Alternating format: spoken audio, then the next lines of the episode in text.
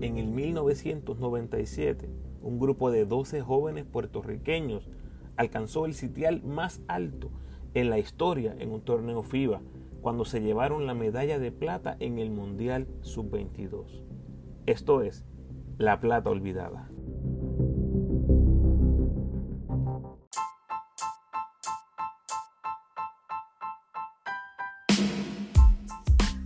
Día Corillo y bienvenidos al séptimo capítulo de la serie La Plata Olvidada, una serie donde recordamos la primera vez en la historia que Puerto Rico se trepaba a un podio mundial de la FIBA. En agosto del 2022 se cumplen 25 años de ese histórico podio y estamos reviviendo las memorias y las historias de los protagonistas. Ya escuchamos a Charif, Bobby Joe, el dirigente Carlos Morales, Carlos Vázquez, Guayacán, Santiago y a Fernando Ortiz. Hoy les comparto mi conversación con el asistente Carlos Calcaño, uno que le dio rienda suelta a la memoria y compartió muchísimas anécdotas de esta y de otras gestas de la selección, incluyendo memorias con el Picu, otros jugadores y el cuerpo técnico. Definitivamente te va a poner una sonrisa en los labios en más de una ocasión. Si quieres recibir las notificaciones cuando les tiro nuevo contenido, tienes que suscribirte al podcast en tu plataforma favorita y déjame un review, por favor, a los que escuchan en Spotify. Ahora tengo preguntas con cada capítulo, así que me pueden zumbar sus respuestas por esa plataforma. Recuerda seguirme en tu red social favorita, Instagram, Facebook y Twitter, como El Ramo Opina. Por favor, dale like al post, compártelo y comenta en mis redes. Además, me puedes enviar tus preguntas o sugerencias a elramoopina.gmail.com o en cualquiera de mis redes sociales. Puedes apoyar al ramo convirtiéndote en patrocinador del podcast y lo puedes hacer a través de Anchor con 10, 5 o un pesito al mes. Siempre gracias a todos los que lo hacen. Agradecido por tu sintonía. Que disfrutes. Es un verdadero privilegio tener en el podcast al dirigente campeón del BCN en el 2013 con los Piratas de Quebradillas y asistente de Carlos Morales en el equipo nacional del 1993 al 99, incluyendo participaciones en Olimpiadas Mundiales y el Mundial categoría sub-22 del 1997, donde Puerto Rico alcanzó la medalla de plata medalla que hemos llamado La Plata Olvidada en nuestra serie de entrevistas. Le damos la bienvenida al coach asistente Carlos Calcaño. Bienvenido, coach. Muy, muy amable, gracias por atenderme y contar con esta entrevista. Un saludo para todos los oyentes. Muy bien, vamos a comenzar, coach, en el premundial en Caguas. Tuvimos nuestra venganza contra Panamá eh, le ganamos 109 a 71, le dimos una paliza después de que perdimos con ellos el juego por la medalla de oro en el centro básquet. Y tuvimos un juego cerradísimo contra Estados Unidos, el Estados Unidos de Tim Duncan, de Paul Pierce, de Brevin Knight, eh, y perdimos 80 a 78, uno de los juegos más emocionantes en la historia de, de nuestro básquet. ¿Qué le dijeron estos partidos al cuerpo técnico? Primeramente, nosotros eh, éramos un staff de trabajo este, bien interesante porque compartíamos filosofía básicamente los tres, que eran, eran Ángel Panelli, el dirigente Carlos Morales y mi persona, y teníamos una cohesión buena. Y estos partidos, pues, nos, nos, nos dio eh, que nosotros teníamos buen nivel del baloncesto eh, que se jugaba aquí en Puerto Rico en ese momento es ahí, en ese momento donde tenemos la venganza contra Panamá y un juego formidable ante Estados Unidos, es ahí donde nace esta historia del sub-22.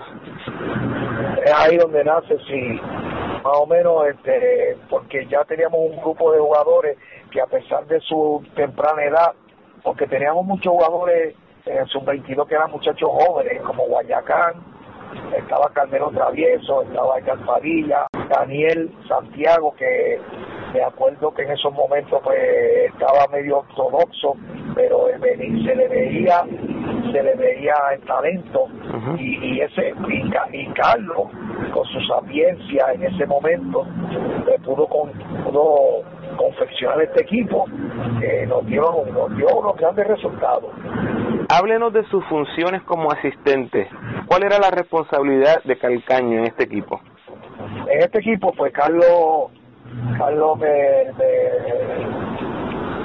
dio la tarea de trabajar la parte defensiva. Siempre me ha gustado esa área, enfaticé mucho en esa área y siguiendo la filosofía de Carlos, dentro de la filosofía de Carlos, estaba más o menos como tenía acorde que todos pensábamos por la misma manera y pudimos este, que dar eh, en medio de esa tarea y durante esa tarea pues nosotros yo confusioné mucho de las defensas siempre Carlos le añadía sus cositas pero básicamente esa era mi tarea dentro del equipo y a la misma vez hacer mucho scouting nos cuenta Carlos Morales que la idea de tener el, el cuerpo técnico del equipo nacional adulto con el, con el equipo joven fue de Etienne Reyes. ¿Cuál opinión tenía en ese momento de, de esa movida? Bueno, yo creo que fue una, una movida perfecta. Eh, nosotros teníamos una, una característica los tres, que los tres estábamos eh, siempre, nos gustó las categorías menores. Teníamos categorías menores en ese momento este, Ángel Panel y yo, pues básicamente y Carlos también, eh, en ese momento cuando había sub-21, había juveniles y teníamos la oportunidad de ver el talento que iba subiendo. No no era, no nos era extraño los jugadores, a pesar de que estábamos en una selección grande, a nosotros no nos era extraño dirigir estos jóvenes en esa etapa porque lo veníamos subir. Yo llevo aproximadamente treinta y pico de años viviendo escuela superior y muchos de estos jugadores que estuvieron en, en estas selecciones pasaron los vi en los torneos de escuelas superiores junto con Carlos y Ángel pues Carlos estaba ubicado aquí en Puerto Rico así que este, la movida fue perfecta porque podíamos dirigir arriba y a la misma vez no, no nos era extraño dirigir los chavacos en esa etapa porque los conocíamos básicamente a todos. El coach menciona la fe y cómo usted era pieza clave en esa área. Háblenos un poquito de qué papel jugó la fe en este en este equipo. Bueno, yo te voy a decir algo. Yo llevo yo llevo en el Evangelio aproximadamente 32, 33 años desde que le estoy sirviendo al Señor. Este he, tenido mi, mi tropiezo porque hay muchas personas, ¿verdad?, que piensan que la parte espiritual no tiene que ver nada en el deporte. Yo pues pienso diferente, yo creo que si Dios ha creado todo el universo y todo lo que somos y en su sabiencia entiendo que el deporte es uno de los medios cuando tú puedes hablar de, la parte espiritual a los jugadores, porque es cuando se, se masifica y tú puedes llegar a jugadores. Y nosotros, él me dio ese espacio, él creyó en esto, porque hemos, él pasó una experiencia estando juntos en la selección grande en, cosas que realmente él vio como la mano del Señor obró en medio de circunstancias dadas. Y me permitió hacer esto y, y, y, y los jugadores fueron receptivos. Los jugadores fueron receptivos y nosotros, pues como yo creo un Dios todopoderoso que todo se puede, pues yo, la gracia del Señor fue sobre este equipo y, y nosotros pues hablábamos de eso, especialmente yo y los jugadores eh, tenían esa fe, esa fe. La palabra dice que la fe es la esperanza de lo que no se ve y la convicción pensando que se va a dar. Yo, uno espera algo y se convence que se va a dar. Y, y básicamente eso fue una de, los, de las partes más importantes y el éxito que tuvimos en la selección mientras tuvimos este, a pesar de que Carlos es un gran técnico, uno de los mejores técnicos que yo he trabajado, pero, pero esa parte fue esencial en esos momentos de nosotros para las elecciones. Excelente. Bueno, algo que también nos menciona el coach es que usted era encargado de los guards, de los jugadores del perímetro. Eh, me da curiosidad, ¿hubo, había algún tipo de celo, habían miradas extrañas hacia, hacia Galpadilla y Carmelo Travieso, tal vez por ser los atletas de más renombre, eh, dado a su carrera universitaria en Yumas? No, yo creo que no, yo creo que yo, eh, nosotros estábamos este, trabajando con gente muy profesionales, que Alpadilla y Carmelo Travieso son dos grandes seres humanos, como te digo, la cosa era receptiva. Cuando ellos vieron que el staff de coach estaba íntegro, ellos no le, no le, eh, o sea, ellos tenían que entender que todo lo que estábamos haciendo era por el bienestar de ellos y habían cosas, yo jugué toda mi vida por dar, ¿verdad? Y, y, y habían cosas que ellos hacían y cosas que yo podía este, reforzarle en diferentes cosas, ya que ellos eran más jóvenes, pero que nunca hubo un rechazo de parte de ellos que yo haya podido vivir y, y sentirme de parte de ellos, ninguno de los, al contrario, ellos eran bien receptivos, eran dos, jugadores, dos extraordinarios jugadores y, y yo creo que todo el mundo sabía la clase de talento que tenían los dos y por eso teníamos dos grandes jugadores ahí, el equipo tenía éxito por eso también. Ok, bueno, en la confección del equipo, eh, me imagino que todos ustedes, eh, el, el cuerpo técnico, tenían voz y voto. ¿Hubo algún jugador que Carlos Calcaño insistió en que se incluyera en el equipo, por X y oye razón no fue incluido? Bueno, no, yo yo creo, como te dije anteriormente, nosotros llevábamos una acorde y eh, hacíamos unos estudios grandes jugadores. Te voy a decir algo, un detalle bien importante. A lo mejor Carlos te lo menciono, si no te lo menciono, yo te lo voy a mencionar. En esa etapa, que nosotros empezamos a confeccionar este equipo de que empezamos a confeccionar estos equipos este había un detalle bien importante se quedaron dos jugadores fuera que hubo un poquito de crítica y de verdad de malestar cuando dejamos a Carlos Arroyo. Sí. Carlos Arroyo y Laria Ayuso en ese momento. Es, lo... es una cosa que ahora verdad nos damos risa porque hoy claro. Laria Ayuso es un gran tirador y Carlos Arroyo llegó a la NBA Ajá. pero eso te eso determina que en ese momento, en ese momento, nosotros pensábamos que no estaban preparados para el clase de torneo que íbamos a ir.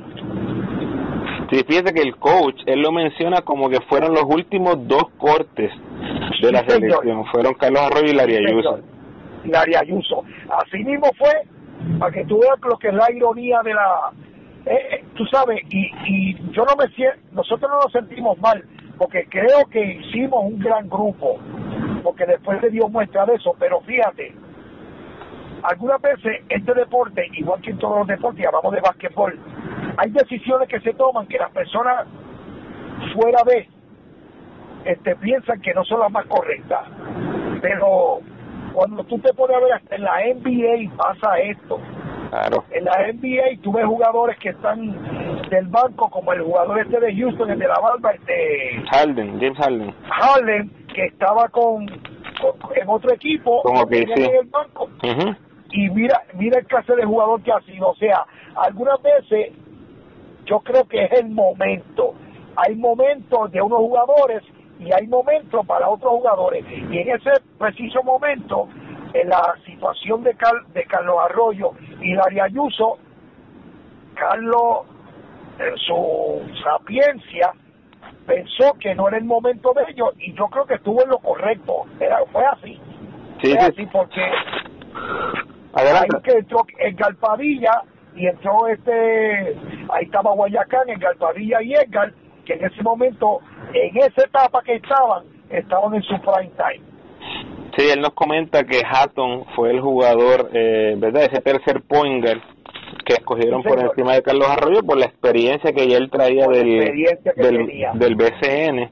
Este, y me da mucha, es, es bien interesante porque es cierto, en estos días hablaba con, con Leandro Allende, el hijo de Luis Allende, eh, y él ha tenido la oportunidad de jugar en siete torneos de categorías menores y fíjense cómo Carlos Arroyo y Larry Ayuso nunca pudieron ser parte de, una, de, un equipo nacional en categorías menores.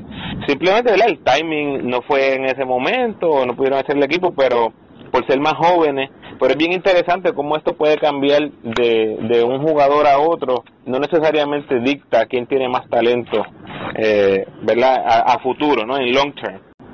Coach, ¿cuál era la mayor preocupación del cuerpo técnico durante las prácticas? Ya sea el cambio de hora que van a ver en Australia, la comida, el, el, el coach también nos comentaba de las prácticas del BCN, cómo les eran impedimento a veces para tener a todo el grupo. ¿Cuál era la mayor preocupación del cuerpo técnico?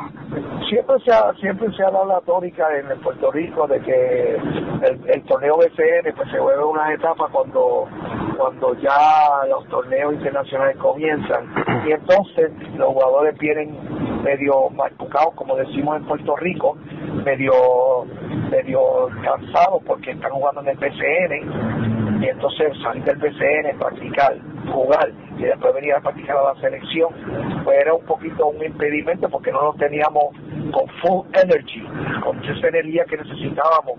Pero fíjate, eh, eh, eh, según te digo una cosa, te digo la otra. Yo creo que el, jugador puertorriqueño ha hecho ajustes con su idiosincrasia física y se ha ajustado a eso y, y pues siempre siempre está la preocupación de que creemos que podemos sacarle más a los jugadores, pero físicamente por la situación del DCN y los torneos que se juegan y de la magnitud que se practica cuando tú vas a internacional, que te tienes que levantar temprano practicar, dependiendo del horario que tenés de práctica, que no practicas por la mañana y después jugar por la tarde, pues siempre está ese margen del cansancio, de, de, que el jugador se vaya a lesionar, este, y esas son preocupaciones que realmente tienen los técnicos puertorriqueños cuando se van a los torneos internacionales grandes. Ok, bueno, vamos a movernos, coach, al ya al torneo en Australia. Bobby nos menciona que ranquearon al equipo séptimo o octavo por ahí antes del torneo. ¿Recuerda ese dato? Y si lo recuerda, ¿qué, qué hizo esto para la, en la mentalidad de los coaches? Bueno, tú sabes que eh, nosotros veníamos, este, eh, eh, es un mundial, este viene Estados Unidos viene bien preparado con un gran coach que en paz descanse. Este estaba Australia en su casa eh, estaba China o Japón que fue uno de los primeros juegos que nosotros jugamos. Este y cuando Argentina que venía bien Argentina venía bien este con un personal bueno pero nosotros los puertorriqueños tenemos una una una situación que cuando pues este, viene este momento de, evaluar en qué etapa se encuentran los, equipos puertorriqueños y, y no nos dan nuestro merecido este respeto la posición la posición que nosotros merecemos pues ahí es donde pues entonces viene la parte mental de cómo tú poder llevar a este jugador a su máxima expresión mental para que ellos entiendan lo que realmente hace falta para cuando, tú llegas a ese nivel. Y nosotros en ese momento, de acuerdo como ahora que nos tocó jugar con un equipo de estos orientales, no me acuerdo si fue China o Japón, China. China, le dimos una pela. bueno, coach, vamos, vamos a ese juego porque eh, precisamente esa fortaleza mental fue lo que se vio en ese juego, ¿verdad? Eh, el equipo vino virado, le ganamos por, le ganamos 126 a 46 a China, le ganamos por 80 puntos a China. ¿Qué hizo ese juego para el equipo, coach? Bueno, te estoy diciendo porque este eh, eh, cuando de momento nosotros pues los chinos fueron bastante grandes y nosotros pero tú sabes el basquetbol de Puerto Rico es un basquetbol que te hace crecer a tu temprana edad aquí se juega mucho, aquí se juega basquetbol, que una de las críticas que también tenemos es que se juega mucho basquetbol durante todo el año y los jugadores no tienen muchas oportunidades de descanso. Pero esa misma, ese mismo basquetbol que, nos da, nos, madura mucho a los jugadores aquí, madura. Y yo me acuerdo que ese juego Daniel Santiago, que todo el mundo pensaba que Daniel era esto, que Daniel lo otro, Daniel ahí se creció bien brutal. O sea, yo, yo no, yo vi a Daniel jugando y yo miré a Cali y ay, Carlos, este es Daniel, este es Daniel, Santiago, wow, el tipo ahí, entonces teníamos un Puruco Latimer, que era, era, el Puruco Latimer era uno de los candidatos super que teníamos nosotros en ese momento. Chavis Fajardo, un tipo sólido en la posición 4. El mollero. ¡Oh! Era un... Este, estoy hablando, este, tenemos uno de los jugadores que yo más admiro en mi carrera de baloncerista y como coach, Carlos Vázquez. Mm. de Ponce. Tenía todos los movimientos de inside move, up and under, sit down move, drop, step, name it, in the book. Yep. Los tenía todos. Es una pena que ese muchacho las rodillas se le fueron. Pero cuando ese chamaco cogía la bola en el poste, tú no sabías con qué mano ni qué movimiento te iba a hacer. Yo te digo, yo te digo, yo soy un hombre maduro ya. Y donde quiera que yo veo a Carlos Vázquez, yo le doy mi respeto y mi, mi admiración. Porque era un gran jugador. Qué bueno que no se quedó con nada este coach, porque ha sido, él ha sido coach por muchos años en categorías menores. No, y yo te voy a decir algo, yo al César lo del César. Yo ese chamaco, yo, admir, yo he admirado muchos jugadores en mi, eh, en mi vida de, de, estar en el basquetbol. Y eso es uno de ellos. Eso es uno de los jugadores, primeramente como persona es un gran ser humano. Y segundo como baloncerista estaba en otro nivel, con la estatura que tenía, porque él medía como unos 6'5, 6'6, no era muy alto, sí. pero pero tenía un corazón y, y tenía unos movimientos.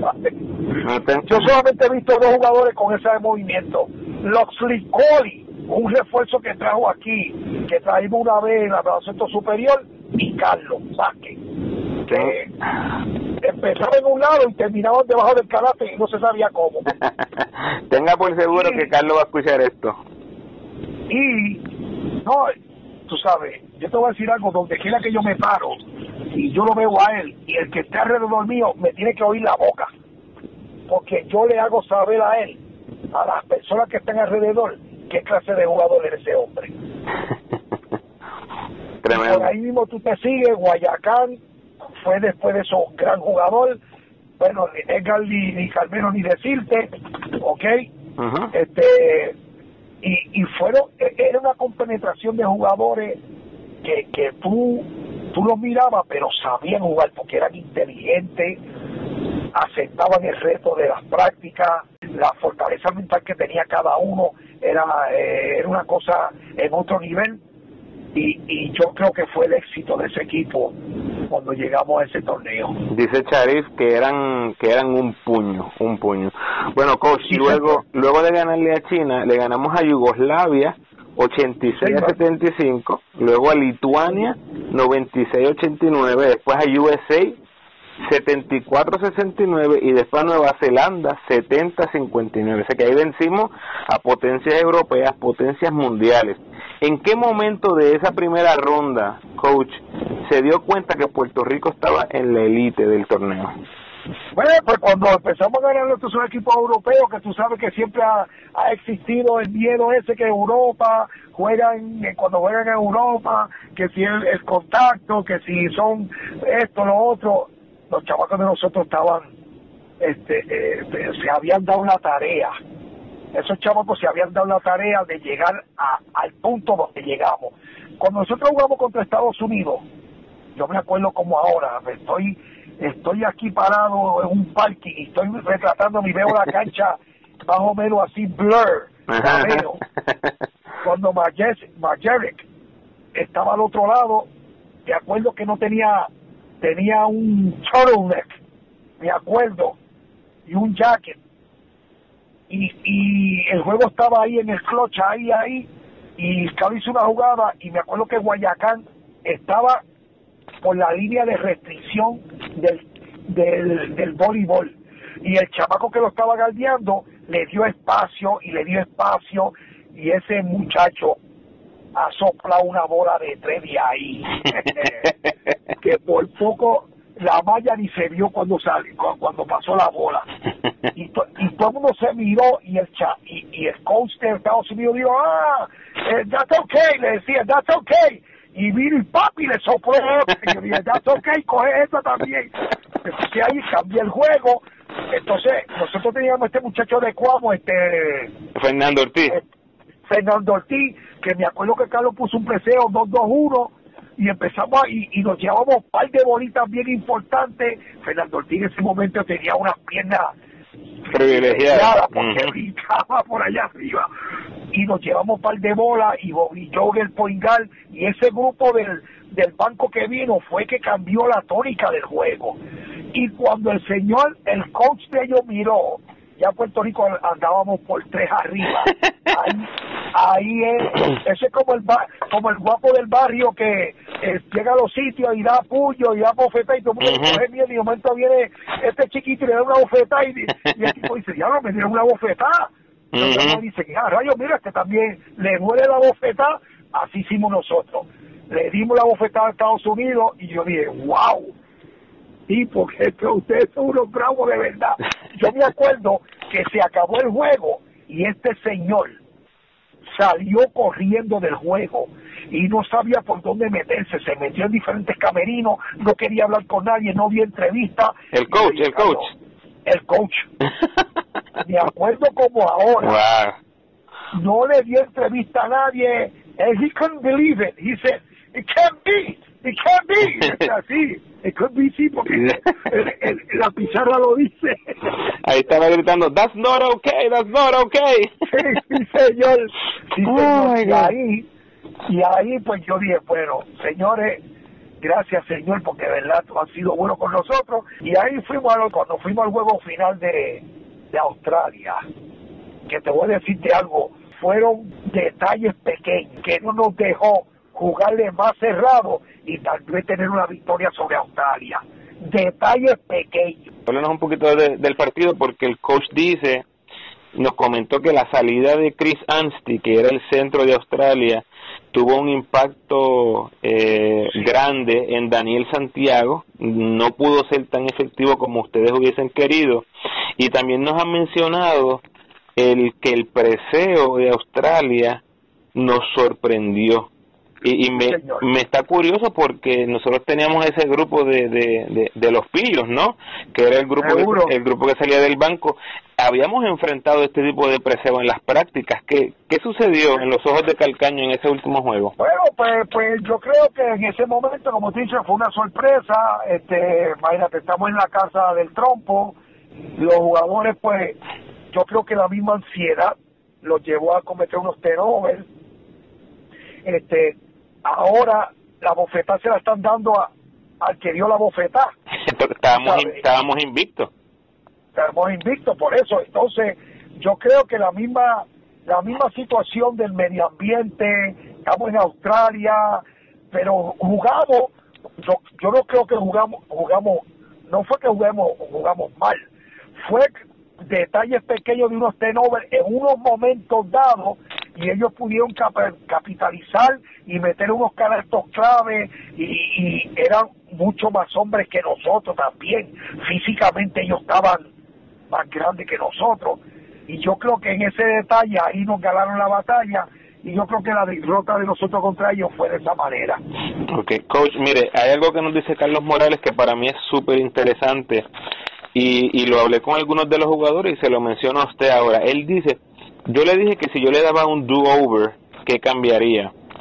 Y el coach Carlos Morales dice que en el juego, cuando le ganaron a Yugoslavia para ir a la final, este, él recuerda haberles dicho un mensaje como satisfactorio, como que lo hemos, lo hemos logrado, hemos llegado al juego final, vamos a ganar una medalla, ahora pues vamos a tratar, como que él pudo haber sido un poquito más, un poquito más, más, más, más fuerte en decir no hemos ganado nada, vamos a salir a la cancha, vamos a comernos a esa gente, vamos a, vamos a llevarnos la de oro. Y él dice que él hubiese cambiado ese mensaje. ¿Usted recuerda específicamente ese, ese speech del coach y cree que eso tuvo No. un efecto en el juego final? No me acuerdo del speech, pero si Carlos lo dice, Carlos tiene una mente, Carlos, Carlos se acuerda hasta que la ropa que se puso cuando está en primer grado. Sí. Este, sí, Carlos tiene ese, esa, ese dote. Este, eh, pero si fue así, Carlos dice, nosotros algunas veces, eh, eh, pues, es interesante, como tú dices, porque son detalles que algunas veces con nosotros como coaches, como que, que de momento nos conformamos. Yo creo que, que, que nos conformamos y, y no pensamos que, y, y tal vez una palabra no dicha o una palabra se sobredijo, puede cambiar la mentalidad de los jugadores que, que y, y esa es una de las cosas del coaching que yo creo que, que es más importante que uno tiene que aprender. Y Carlos me dice eso pero realmente Carlos era un hombre Carlos siempre fue un coach bien positivo y siempre las expectativas de Carlos eran por trepaba allá arriba. Yo realmente no me acuerdo el, el speech que él dio pero si él dice que lo cambió pues que lo cambiaría. Yo creo que sería parte de eso y, y nosotros pues en ese momento verdad nos vimos en esa etapa. A lo mejor la parte conformismo Sí. yo no creo que él estaba conforme pero eh, pudo haber sido pudo haber sido un detalle que pudimos haber mejorado y haber hecho porque estábamos en una en un torneo grande verdad y y, y pudimos haber bueno, haber cambiado eso pero son detalles que uno después que pasa la marea uno se da cuenta las cosas que tiene que mejorar ¿hay alguna anécdota que quiera compartir? Algo que nunca se supo, algo que no salió tal vez a la luz pública, algo jocoso que quiera compartir. No, yo creo que yo creo que nosotros eh, no habían cosas que realmente este eran nosotros siempre estábamos juntos yo creo que este equipo siempre estaba juntos hacíamos todo juntos este los jugadores como eran jóvenes eh, tuvieron una aceptación este de parte de ellos hacia el staff coach eh, de, de, de, a los tres coaches había un respeto de parte de ellos hacia nosotros y nosotros hacia ellos. Este, yo creo que eh, anécdota ahora mismo no me puedo acordar si pasó algo o Okay. en ese momento, Okay. pero pero yo yo sí me acuerdo que fue un viaje fue un viaje placentero, fue un viaje este que sé que era uno de los viajes más largos que yo había dado en mi, como mi primera experiencia verdad y yo me imagino que para Carlos y para él también este, y para ellos pero yo creo que yo entiendo que en ese momento fue un momento bueno eh, desde que empezaron las prácticas desde el, eh, eh, desde que hicimos lo- lo- lo- los cortes eh, los sistemas el, todo lo que se dio todo lo que se dio este porque eh, yo tuve la sabes Ángel Panelli Ángel Panelli era un es un gran coach este y, y yo era el menos experiencia que tenía y, y y pude aprender un sinnúmero de cosas ahí que todavía viven en mí, todavía viven en mí, tú sabes, como coach y, y veo a los jugadores y hay un respeto y hay una admiración y una pero es interesante como tú titulas esto que yo creo que lo más asertivo que hay en todo lo que tú me estás diciendo es el título que tú tienes para esto La plata olvidada. la plata olvidada. Te voy a decir por qué. Nosotros hemos hecho, se han logrado muchas cosas en este país, pero como que no le damos seguimiento. En Estados Unidos eh, tienen esa característica. Lo, lo- alguien hace una, una gesta grande y, y, y, y todo el mundo lo sabe porque lo siguen, los, los, los, se lo siguen, le siguen dando esa información a las personas todavía Bill Russell sabe los juegos NBA sabe Bill Russell sabe Magic Johnson Ujú. sabe Nate Archibald sabe estos jugadores que ya. Ya, ya que no están pero han, han contribuido en el basquetbol NBA Ujú. ahora mismo tú le dices a la generación de nosotros quién es Edgar Padilla y la gente a lo mejor no te quién es Carmelo Travieso y no Ujú. saben Ujú. porque no nos ocupamos de hacerle ver quiénes son estos jugadores. Yo los otros días estaba viendo Calipali y estaba viendo un juego de, de, de cuando jugaba y Carmelo con ellos y, y, y, me, me, trasladé en ese momento y, y me, siempre me pregunté qué pasó que el del Padilla nunca pudo, no le pudieron dar un tryout de la NBA, tú sabes. Y entonces Carmelo Travieso, que los otros días, 100 años que no lo veía, lo vi de lejos, y, y me gustaría que los jóvenes, la, la, gente habla de Stephen Curry, que tira de lejos, si llegan a ver a Carmelo tiraba y metía la bola. No, y lo, sabe que, lo completo que era Carmelo, un, un two-way player, porque él defendía, él defendía como como un gigante, ese tipo estaba cañón, otro nivel.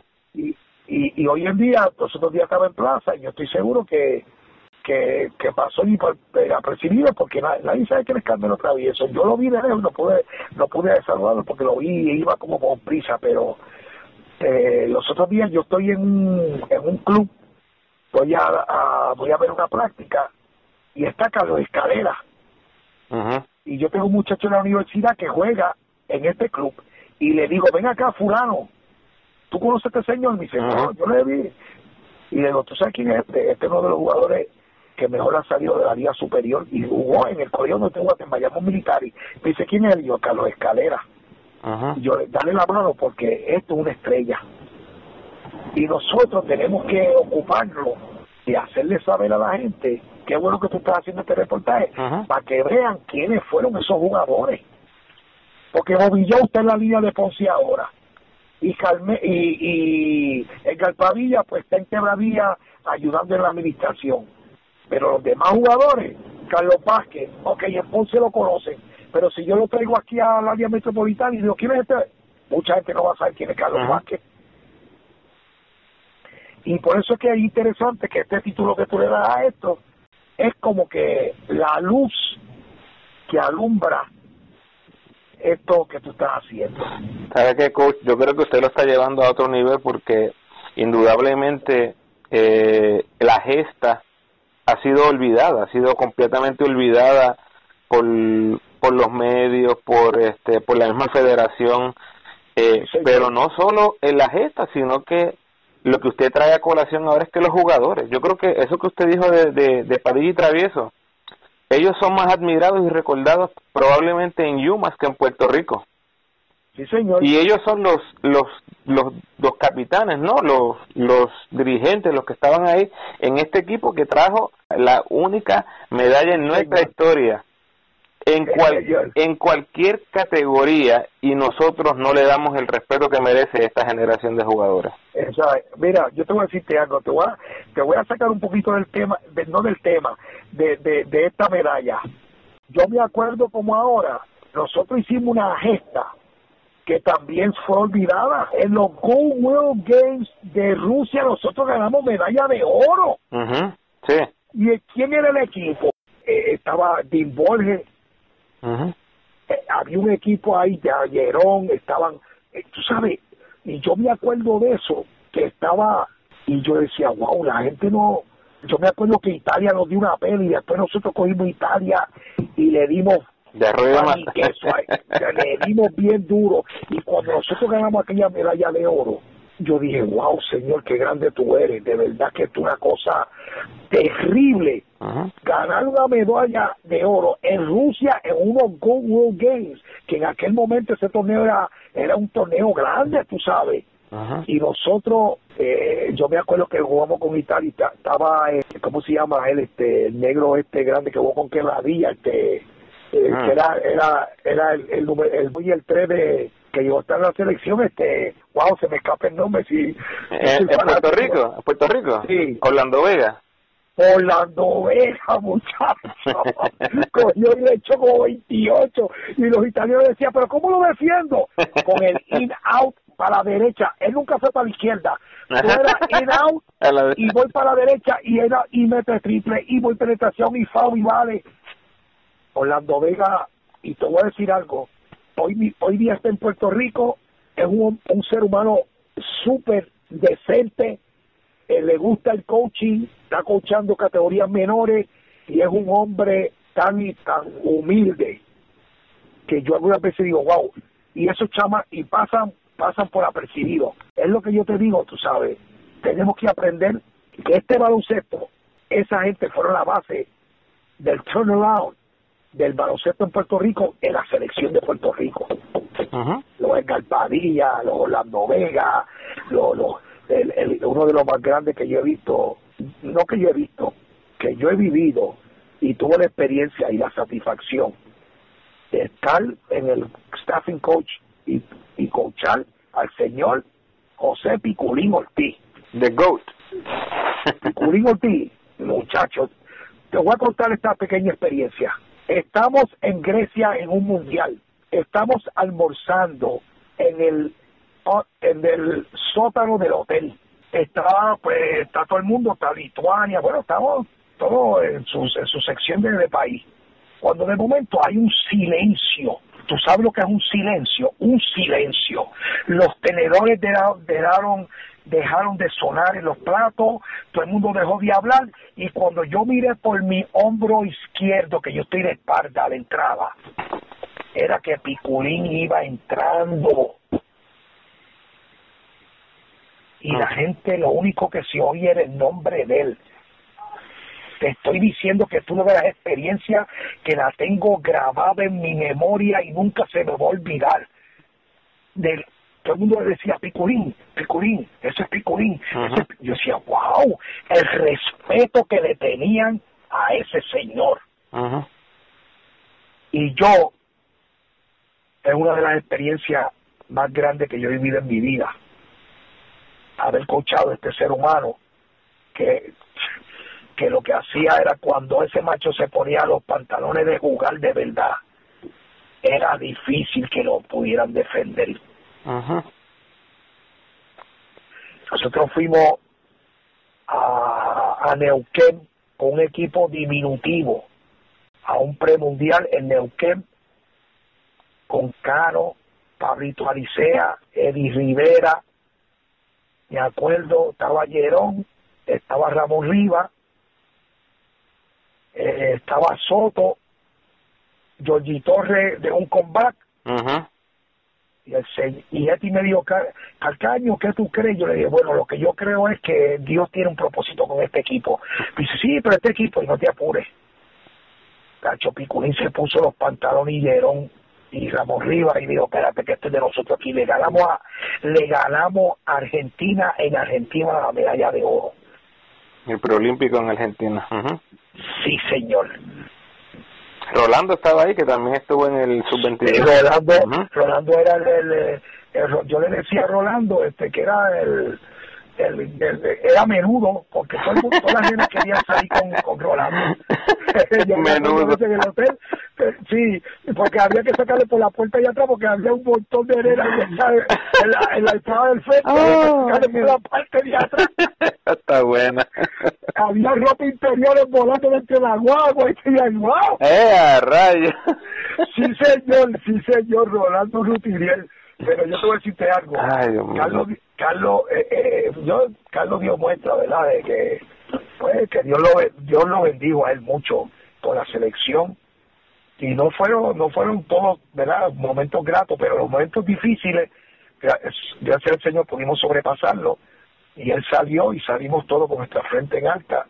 Y, y como te digo, se olvidan muchas cosas, se olvidan pero los que estamos en el basquetbol sabemos y le damos el respeto y el mérito a todos esos jugadores y a los coches verdad que, que estuvieron en esa época que, realmente eh, Carlos tuvo mucho éxito con la selección mucho éxito ha tocado eh, muchos puntos y ha tocado unas áreas que son precisamente las que nosotros queremos tocar con esta serie eh, queremos eh, conmemorar y queremos poner en, el lugar que se merecen, ¿no? Estos jugadores, estas gestas, estos coaches que, pues, lamentablemente muchos han olvidado, pero que necesitamos eh, conocer nuestra historia y saber lo que hemos, eh, nuestros éxitos, ¿no?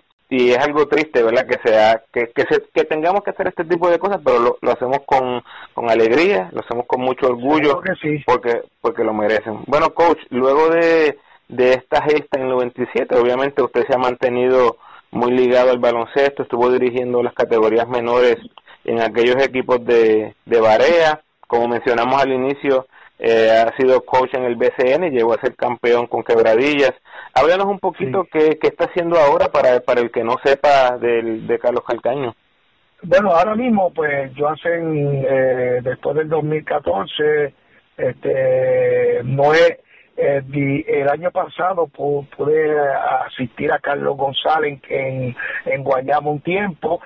Básicamente, pues, no he tenido, eh, Dios no me ha abierto puertas para dirigir el baloncesto superior, pero eh, dirijo, hace 21 años que yo dirijo la UPR de Bayamón 15 años trabajando en el colegio San Francis School, que es lo que realmente me gusta, este, dirigir los muchachos de noveno a cuarto año, este, y eh, dirijo baloncesto superior femenino, llevo dos años back to back ganando con los gigantes de Carolina, en el baloncesto femenino superior, y no, eh, algunas veces, soy honesto, me, me me da un poquito de tristeza de que no esté en el baloncesto superior, pero a la misma vez me siento contento de que, ¿verdad? Sigo ligado al baloncesto, este, puedo dirigir, a mí me gusta dirigir la juventud, me gusta ayudar a la juventud, este, eh, y, en eso pongo mi, eso pongo mi fuerza, a, tratar de que los jóvenes sientan y, y piensen que se pueden hacer unas cosas este, hay un porqué de hacerla y que ellos tengan futuro, ¿verdad? Que tengan esperanza de que si hacemos las cosas con corrección y con respeto y respetamos al prójimo y, y hacemos unas cosas, este, este país puede mejorar, tú sabes, porque si doy la espalda y pienso que porque no estoy en superior lo voy a quitar, no, sigo trabajando para que el, que el futuro de este país tú sabes, si pueda mejorar. Yo siempre, yo, yo tengo fe que Dios en algún momento dado va a poner su mano misericordiosa y va a ponernos en nuestra justa perspectiva, porque esta es la isla del Cordero, tú sabes, y, lo pienso de esa manera espiritualmente. Y, y cuando puedo hablar, como estoy hablando contigo ahora, doy mi mi pequeña porción de lo que me acuerdo de, del baloncesto es el, deporte que yo mejor me gusta, vivo y, y, lo pregono y es interesante que el sábado que viene o el domingo van a dar una película de los niños Rican. Sí, sí. Sí, este, y, y, yo soy yo soy de ese grupo, yo soy después de Dalmau, yo llegué como ellos Rican, este, y, y, y te, tú sabes que te digo que eh, yo yo yo te, te puedo indicar esto y te lo puedo poner como es como una vestimenta yo salí de mi casa con una vestimenta blanca preciosa bien planchada pero cuando salgo a la calle por X o cual razón me cayó una pajita negra en, el, en la vestimenta. Y nosotros muchas veces vemos la pajita negra, que lo que hay que hacer es sacudirla y en la vestimenta blanca sigue siendo blanca y preciosa. Y tenemos que aprender a ver esa vestimenta blanca y las cosas pequeñas que pueden pasar, dejarla al lado y vivir la experiencia, que es lo que yo vivo, la experiencia bonita que yo he vivido en el basquetbol, con la gente que he conocido, con la gente que he compartido, con, con, con, los logros que hemos tenido y, y, vivo de eso. Cuando no vienen las cosas, le digo, Señor, pues no es tu propósito, pero mañana será un día mejor. Y bajo esa filosofía que vivo y, y me siento muy contento y realizado de las cosas que he hecho en el básquetbol. Muchísimas gracias, Calcaño. Ahí, entre todo lo que nos dijo, dio un hint de las de uno de los proyectos que también quisiéramos hacer en el futuro, que es recordar el equipo de los de los Goodwill Games. Pero igual, este, ojalá, ojalá podamos hacerlo y, podamos tenerlo en nuestro podcast en el futuro, este Calcaño. Seguro que sí, seguro que sí. Siempre las puertas, las puertas estarán abiertas. Gracias por el por verdad por, por darme esta entrevista. Yo creo que me cómo te digo eh, me siento emocionado porque este Carlos es un gran amigo mío. Este viví muchas cosas bonitas con Carlos y muchas cosas menos bonitas cuando la muerte de su esposa, que la conocí, con Ángel Parelli, que cada rato nos encontramos, ver a Carlos Vázquez, ver que estos jugadores, este, es lo, lo único que el ser humano nadie le puede quitar, lo que uno aprende y los recuerdos que uno tiene, porque las cosas materiales se van, pero estos recuerdos, pues, y tú ahora lo trajiste a colación con esta entrevista y, y ha sido muy emocionante para mí hablarte sobre esto y y, y, y, trasladarme a ese tiempo, ¿verdad? Que uno y no ese éxito, pero gracias a ti, Dios te bendiga mucho y, y que tengas mucho éxito en las cosas que estés haciendo. Igualmente, coach, gracias por aceptar nuestra invitación y gracias por, por todos esos años que le ha dedicado a la juventud y el baloncesto en Puerto Rico. Gracias, gracias por todo. Gracias por sintonizar, Corillo. Y gracias al coach Carlos Calcaño, quien fue otro de los protagonistas que me pude encontrar en persona en uno de mis viajes a Puerto Rico. Y no me pudo haber tratado mejor. Así que muchísimas gracias, coach. Por favor, ayúdenme compartiendo este episodio en sus redes sociales y con todos los fanáticos de Carlos Calcaño. Y si lo tienes por ahí en tus redes sociales, por favor, taguéalo para que pueda escucharla porque yo no lo tengo en mis redes. En el próximo capítulo vengo con Dani Santiago y por ahí ya mismo la de Edgar Padilla y Rolando Urruturier. Date la vuelta por mi biblioteca de podcast donde encontrarás análisis, entrevistas, listas históricas, previas y mucho más, siempre alrededor del básquet puertorriqueño, mayormente enfocándome en el BCN y el equipo nacional. Como siempre te invito a que te suscribas al podcast, déjame un review en Apple Podcast por favor y también puedes calificar mi show en Spotify. Sígueme en tu red social favorita, Facebook, Instagram o Twitter y hasta el próximo capítulo. Gracias por tu sintonía.